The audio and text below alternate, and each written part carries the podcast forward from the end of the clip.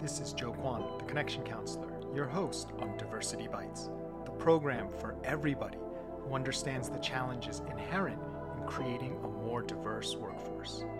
Join us as we explore the strategies and mindsets needed to transcend statistics, increase belonging, and unlock higher performance.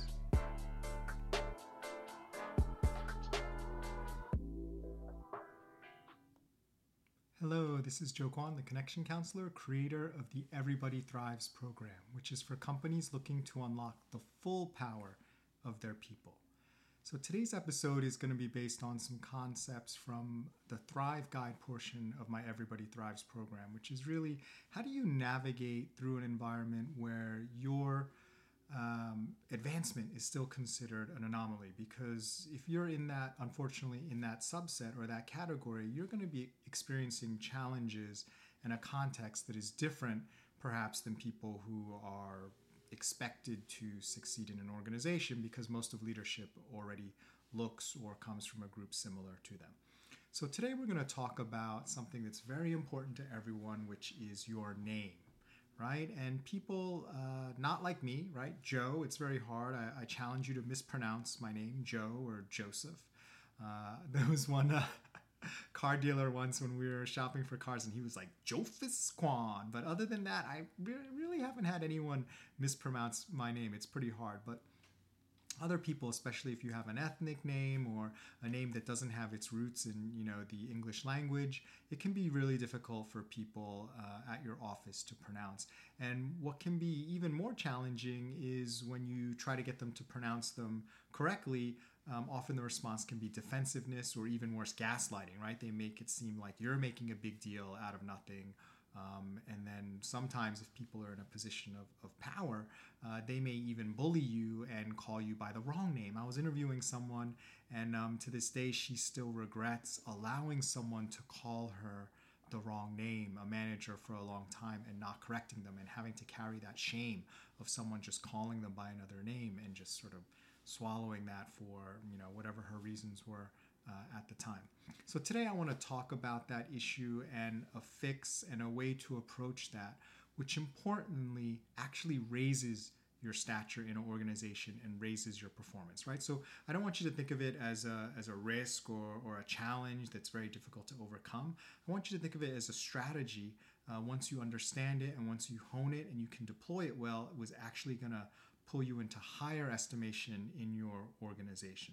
So a couple principles to follow. So the first one is this approach should be pretty much taken every time, from the lowest person in the organization to someone on your team, to a client even, to people you manage, even the CEO. Every time someone butchers your name, the approach should be exactly the same. Because what happens is if you spend a lot of time hemming and hawing and worrying about whether it's the right time and weighing the odds, one, you're going to chicken out and a lot of the times, and two, even when you do it, you're going to be so preoccupied with fear and anxiety that you're not actually going to be able to do it in a way that's effective. Now, the one time where I would say maybe don't do this is where it's totally inappropriate, right? It's life-threatening. There's something, you know, going on. You're a firefighter and you're rescuing someone and someone mispronounces your name and, you know, you got the jaws of life and you're trying to pull someone out of the car, or like there's a fire and the beam's about to fall down and you stop for pronunciation. No, right? So use your professional judgment. There are scenarios, maybe not as serious, you know, as that, where in your professional judgment, it's really better just to address it a little bit later. So that's not based on fear and anxiety. That's based on good professional judgment and timing. But generally, those scenarios aren't that often. I think in most instances, probably more often than you think, you're going to be able to implement this and it will be to your benefit. So the first step is to really, I call this, my son and I came up with this, I call this the CRAP method. C.R.A.P. Calm, respectful, always polite. So what we try to do, and my son and I, we like, you know, play this game where we like insult each other and try to respond, you know, with crap. So what we say is, you know, when people give you crap, you give them crap right back.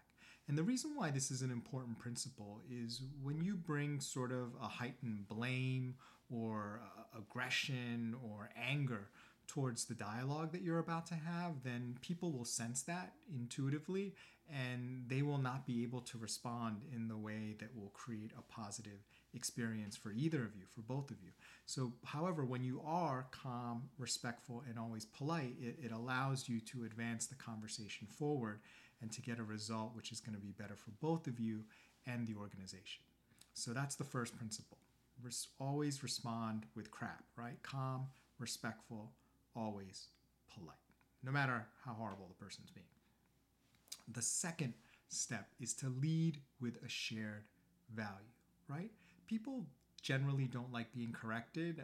They can get defensive. I know I'm guilty of that as well. However, people do love being told, you know, I share a value as you and that you honor this value. So an easy one to sort of rally around is something like respect. And you can pick another shared value that this person you're dealing with has. And, you know, you can say something like, you know, oh, you know, I see my name is difficult for you to pronounce. You know, I just want you to know that, you know, I see you as someone who really values respect, and that's important to you. And I want you to know, if you ever feel disrespected by me, I hope you would let me know. And, you know, just to let you know, when people pronounce my name properly, it makes me feel respected, and I can do my best work, right? So sort of rally around a shared goal rather than saying you're bad, saying this is something that you really value, and by pronouncing my name properly, then we're going to share in this value together and have, you know, the benefit. Now, this third step, crucially important, is to hold the person accountable, right? And an easy way to do this is, this works for a lot of things, it's called an if-then statement. So you can say something like, if you're having trouble pronouncing my name, then I will help you. As long as it takes, as many times as it takes, because I want us both to feel comfortable, I want you to feel respected, and I would like to feel respected as well. So those are the three kind of principles or steps. The first one is respond with CRAP.